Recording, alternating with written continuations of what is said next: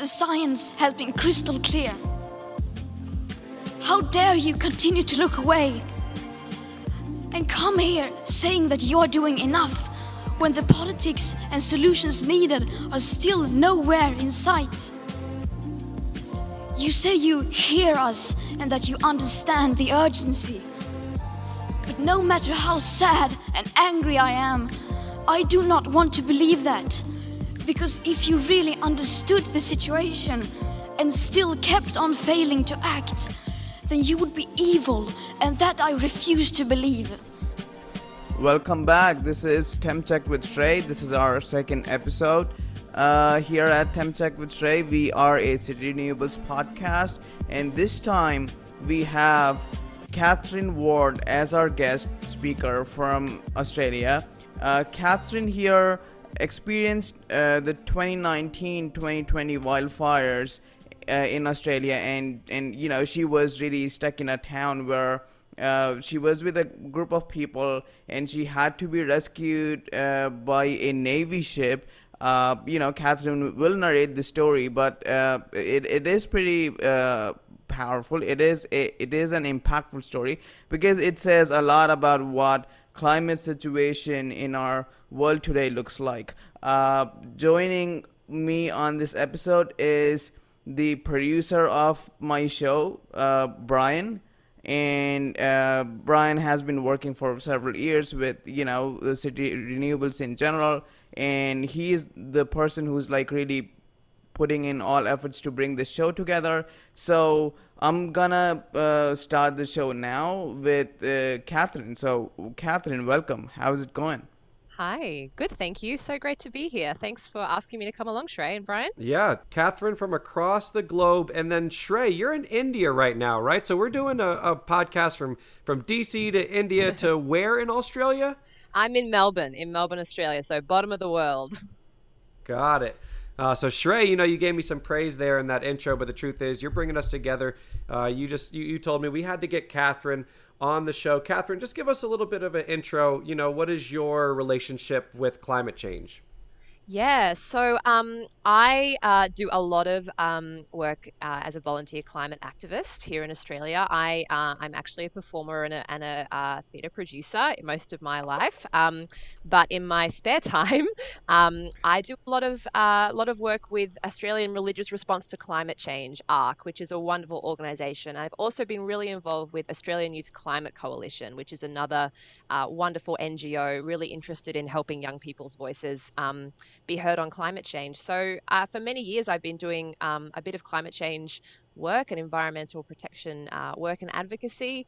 Um, and then, yeah, as, as you guys said, um, I've had this experience in the last year with the uh, the devastating 1920 Australian bushfire season, which has really taken that to another level. And so I'm just going to kick us right off because I'm pretty ignorant to this. You know, where I live um, on the on the east coast of America, you know, we deal with hurricanes basically. You know, my mm-hmm. parents live off a coastline in North Carolina, and you know they probably get six to ten tropical storms and hurricanes a year. But wildfires is something more west coast here.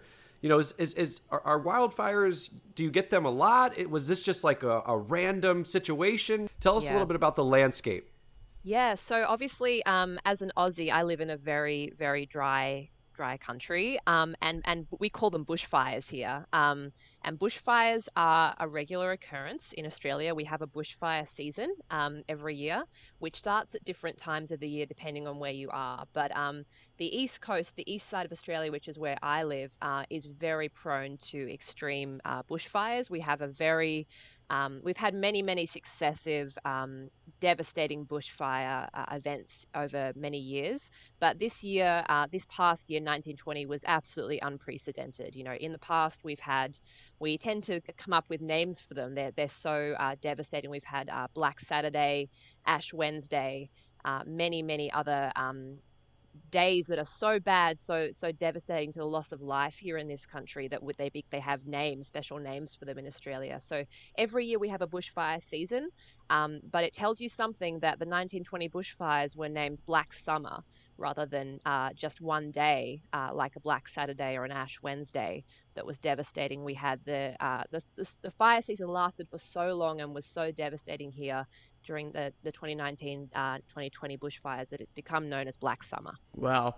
So, Catherine, you know, uh, how much of this do you think is related to climate change? Because it feels like you mentioned that bushfires in Australia, you, you have a bushfire season in Australia every year, and this is also a natural phenomenon. But I feel like the 2019 2020 bushfire season or the, the fires you had, you know, last year, uh, a lot of that was. Uh, strongly correlated to climate change. Do you have any sort of like numbers or statistics, uh, you know, Yeah. saying like the fraction of, uh, you know, Yeah, the a really bushfires being related to climate change? It's a really good question. It's been a, a huge controversy in Australia because obviously, um, with such a loss of uh, of natural habitat and with life and with property, people want to know why. Uh, and the debate in our media about how much could be contributed to climate change has been uh, pretty pretty vicious, I'd say. But we actually do have some really um, really compelling statistics coming out now. You know, uh, a study by the World Weather Attribution Consortium, which is 17 climate scientists from six countries, found that the high temperatures generated in during that black summer, we had hugely hot, hot weather, probably increased the likelihood of these fires occurring by 30%, and that's at the lowest end of the spectrum. They're being very conservative with that estimate, so it's probably even more likely than that. But that um, that wonderful study, which is a very very uh, thorough study, and that was only conducted earlier this year. You know, we're going to have more time to study this, obviously, but that that study found that um, those high heat wave temperatures, which have been generated by climate change in this country, every year getting hotter and hotter, really did uh, up the up the likelihood of those fires happening by at least 30 And and with that, is is Australia doing anything to combat? Is I mean, I know that you know things like the Paris Climate Agreement are out there, but from studies that we've read, and then also we just had a guest on our last podcast kind of explain it and break it all down. You know, it's not enough. You know, we have to take extreme, you know, extreme measures. You know, he mentioned something like people need to stop using the air conditioner. You know, like is is Australia doing anything to be super aggressive in this fight?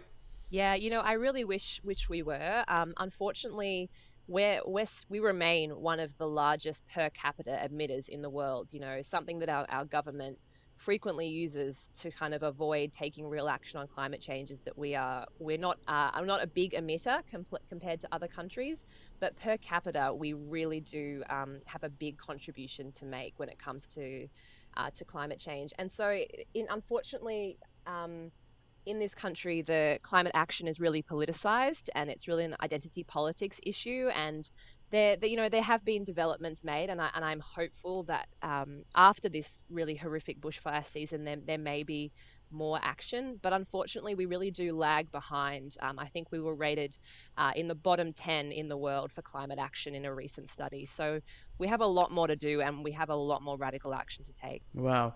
So, uh, Catherine, uh, moving forward with this conversation, can you narrate your story and, like, you know, what happened, what was like the series of things that took place, and how, like, you know, the situation went down from bad to being Yeah. really bad? Yeah, sure.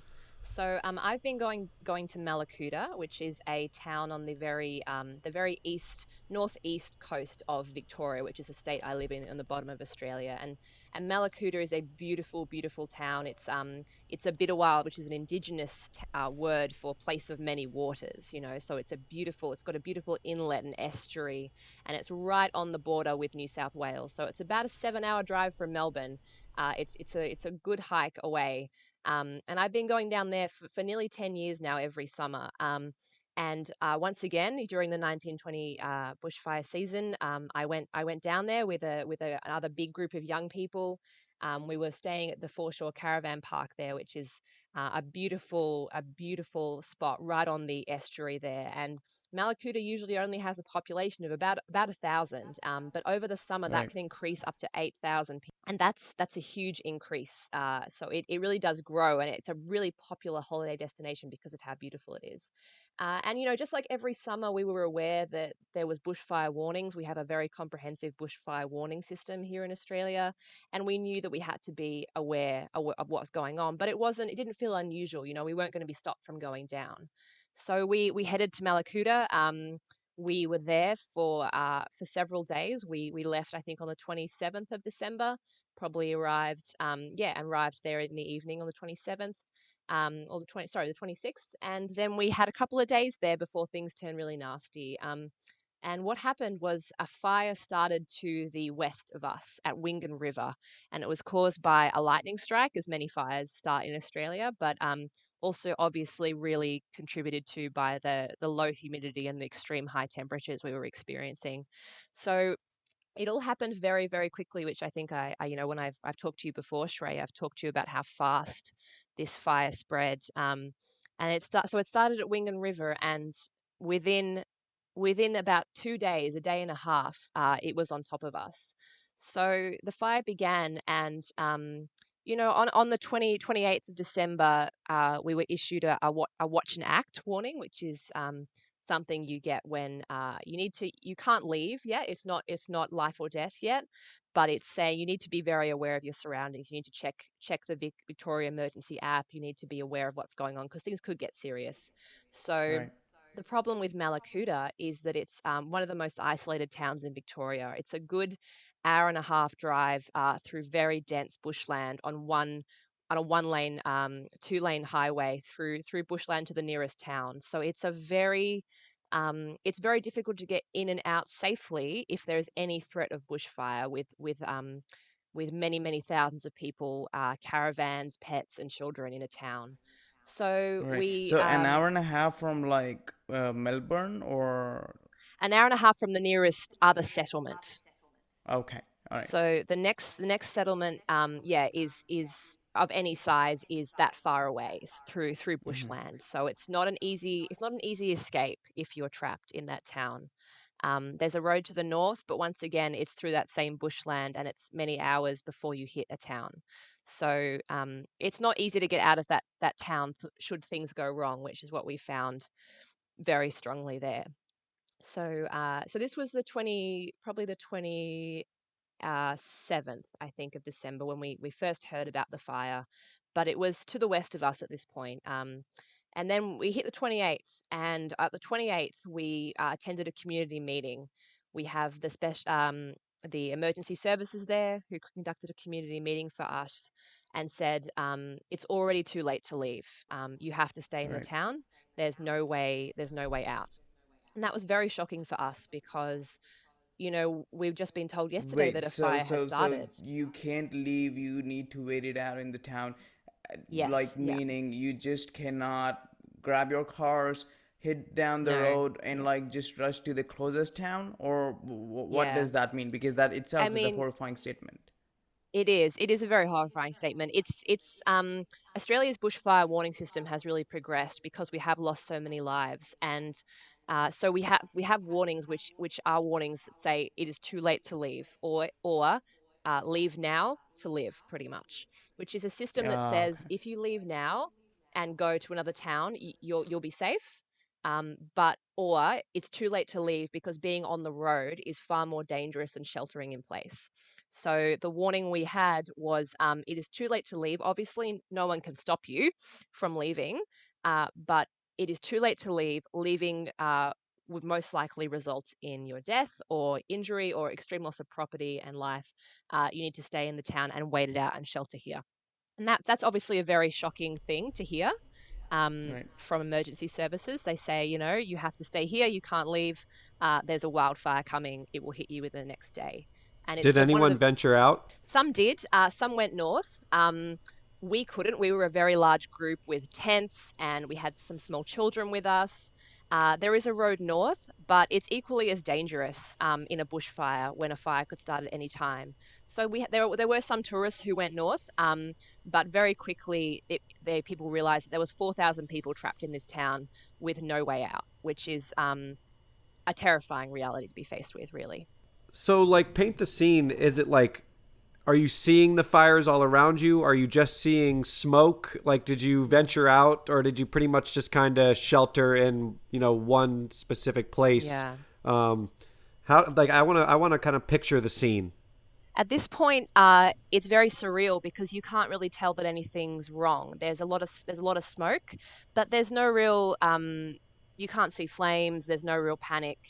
Um, so it's quite surreal being told that your life may be threatened and property uh, of the town may be threatened, and when there's no no real threat to you right then. Um, but we quickly realised just how bad it was going to get. So we um, we slept overnight. Uh, we all left our tents. We weren't uh, able to sleep in in the tents anymore that we had because of the fear of ember attacks, which is when the embers um, yeah, go ahead of the fire and create small spot fires. So we all uh, slept in the local church, on the floor in the local church that night. Um, and we, we had an app, we have an emergency app, a very good app in, in Victoria, telling us when the fire is likely to hit.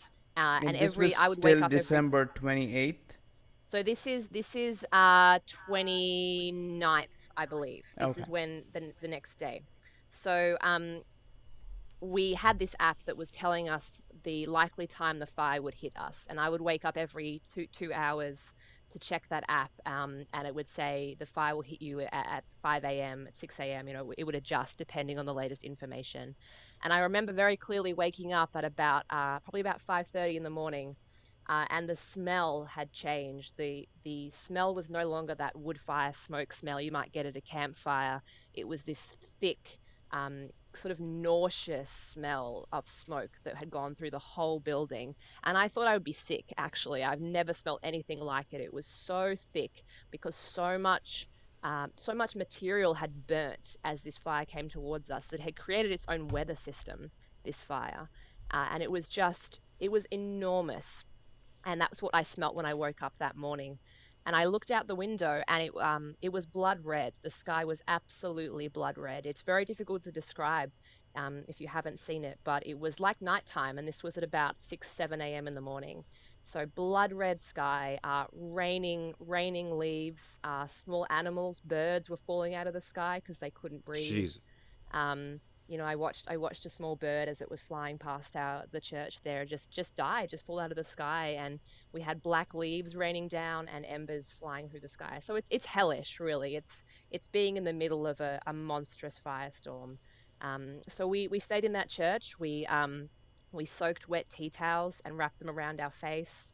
Unfortunately, many of my friends had breathing difficulties. Uh, we had asthmatics uh, and they really struggled. I really feared for, for their lives, um, particularly because trying to breathe uh, in that level of smoke is is very difficult, and many of my friends had real really severe health problems while we, while we were there. So that was the the morning the fire hit, um, and at about 8 a.m. we were evacuated to the beach, which is the uh, the foreshore kind of um, the foreshore jetty area of the caravan park because um, we were in a building that that they they really did fear might might go up. So all of us were evacuated to the, to the water, and we spent many hours sitting by the water, and that's when we first saw flames um, very close to the town there.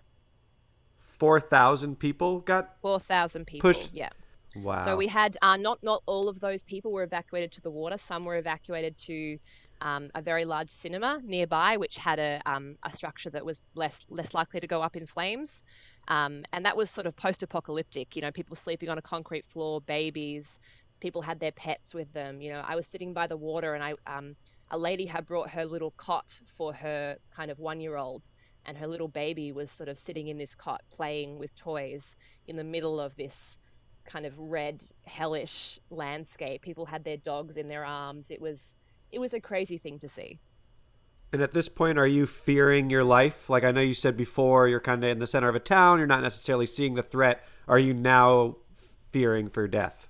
i think that um, leaving leaving the building and having to go out you know with tea towels wrapped around my face holding the hands of my friends that was definitely the scariest moment um, i think that i didn't fear for my life so much as i feared for the, the particularly vulnerable people around me, the people who had breathing difficulties. Um, like I said, there were babies and elderly people down at the waterfront, and there was there was talk that we may have to get into the lake, into the estuary, and swim to a nearby island, uh, and that never eventuated, thank goodness. But I was quite aware that if we had to do that, there were people, little children, who wouldn't be able to swim. There were people with pets, uh, and elderly people, people who weren't well, and I was quite concerned that. Um, the circumstances of having to escape the fire could actually be the thing that led to people losing their life. So how did the, the fire just kind of stopped in its tracks somewhere? Did firefighters get to it? How does that kind of conclude? Yeah, so the um, the Country Fire Authority, the CFA, is a wonderful volunteer fire service um, that operates all throughout uh, Australia, and they they had a huge presence at Mallacoota. Um, and they were amazing. They were heroes. You know, they they just worked enormous, enormous shifts, putting out spot fires, uh, creating fire breaks, hosing down buildings, and two things really prevented the whole town from going up. We had a we had a wind change uh, that morning, which was incredibly important in helping the fire to miss the, the main township. The fire did destroy hu- a huge number of homes around the town, but that wind change and the efforts of the CFA um, putting out spot fires, creating breaks, hosing down, fighting fires was the thing that really saved the main town. What about the church? The church was was fine. Thankfully, the church is quite um, quite close to the main town. Uh, we did have spot fires as close as probably about 50 to 60 meters away. Um, I, you know, I went the next day and saw huge burning logs and trees that were still burning days and weeks later because of how big the, the spot fires had been. But um, the church was fine, and the main street and the caravan park are, are fine. They Mallacoota did, however, lose um, more than 100 homes all around the outskirts of the town. All right. So, uh, Catherine, let me ask you a question real quick. The fire comes, there is a change in wind patterns, and so the fire changes its direction and moves somewhere else and does not really touch the town the way you know it was projected. But uh, does this inherently mean that you guys are okay and like you can just hit the road and run away from the town, or is it still not safe to move anywhere else? Yeah, unfortunately, um, we we really were uh, deeply affected by the aftermath of the fire. So the fire had moved moved uh, on, had missed the main part of the town, despite destroying a lot of the surrounding area. But unfortunately, we were now trapped in in one of the most isolated towns in Victoria, with no way out. Really, um, the road to the to the west was completely um, fire broken by fire there was many many trees down it took it took weeks and weeks for that road to open and we couldn't go north either the fire had started to move north so we were trapped in this town uh, at this point, and this was 4,000 people, um, many of whom were experiencing severe health issues. Really, um, the town had run out of Ventolin. You know, we had no um, no relief for asthmatics and people who had never even experienced breathing difficulties before, but who were now being impacted.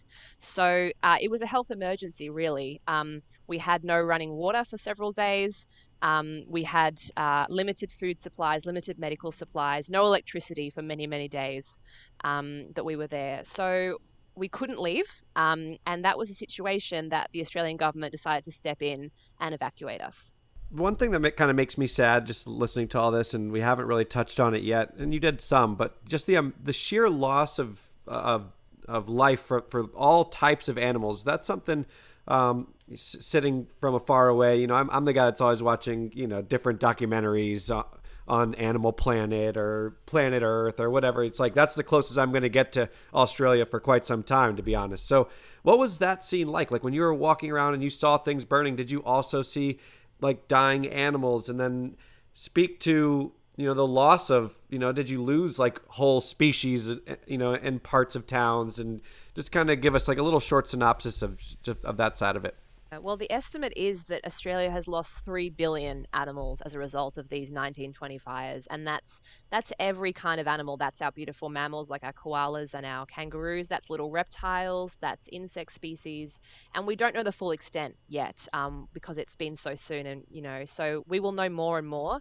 But the estimate is 3 billion animals either displaced or dead from these fires. And that's huge. That's enormous. Um, you know, one of the buildings that um, I spent a lot of time in, in Mallacoota, there's a beautiful uh, mud brick building there.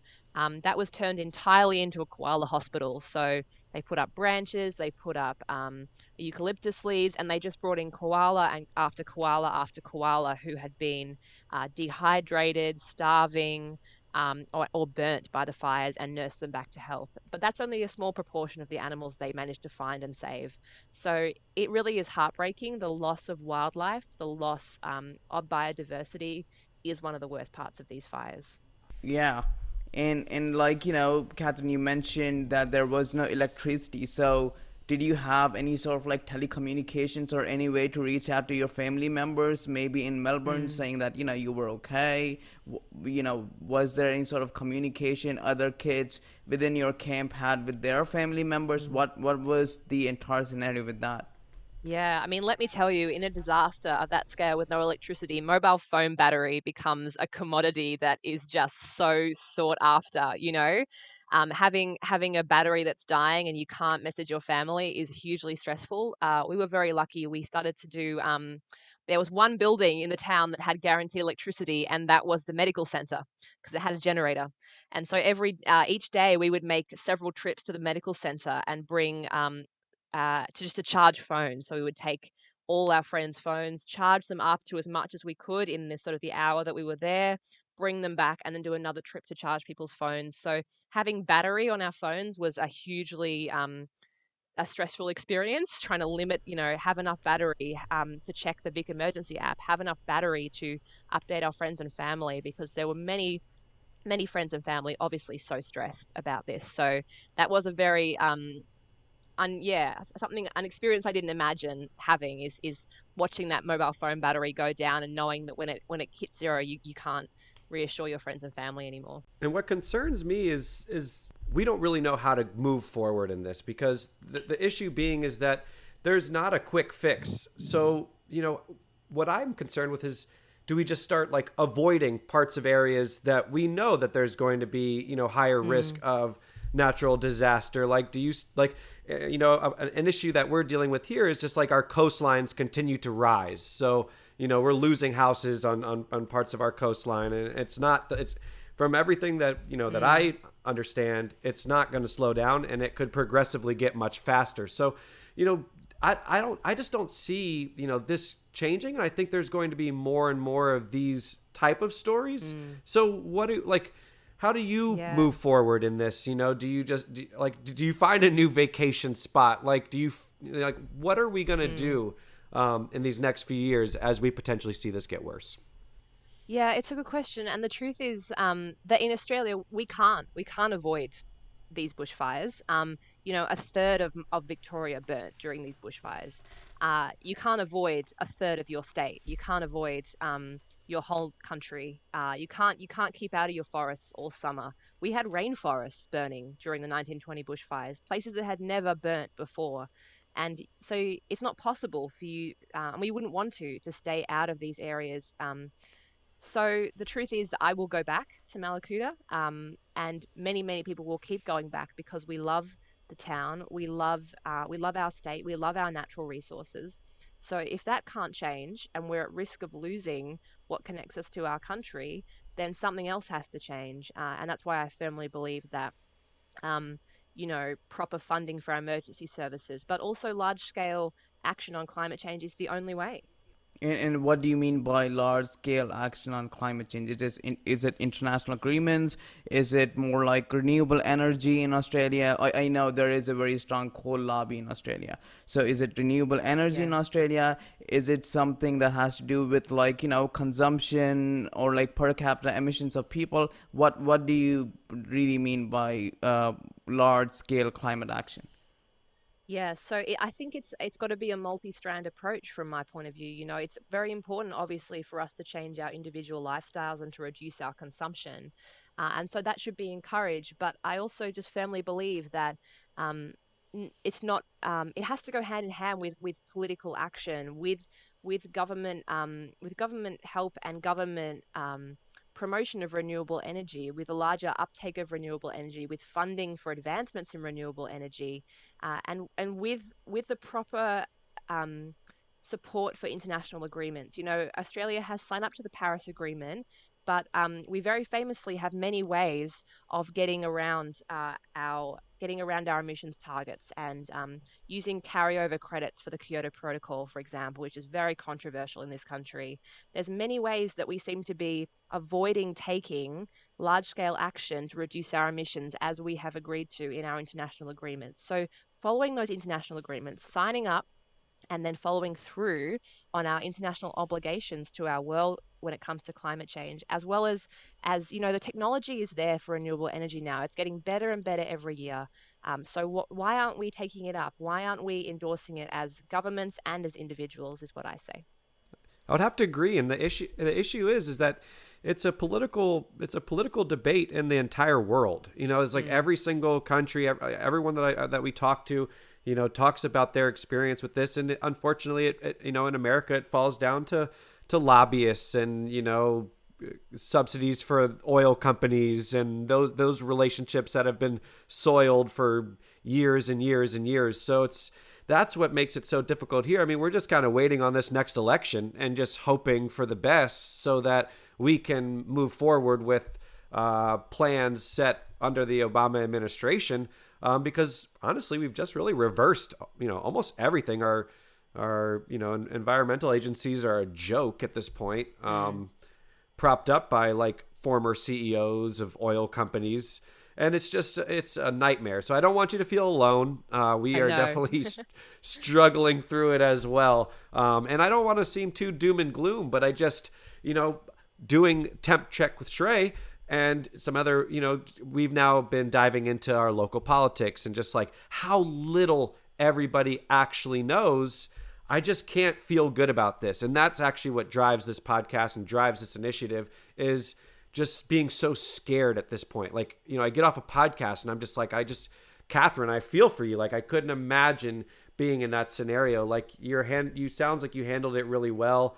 Um, and I asked the question about being fearful because I could just imagine I have a a, a two year old and another one on the way, and it's just it just completely changed my perspective on life. Just having you know family now, and I just couldn't imagine. You know, I couldn't imagine if I was away from them for a week or something and couldn't come home to them or didn't know if I ever would or just all the different types of situations that people were in. Uh, it just sounds so compelling, and, and we want to thank you um, for coming on our show.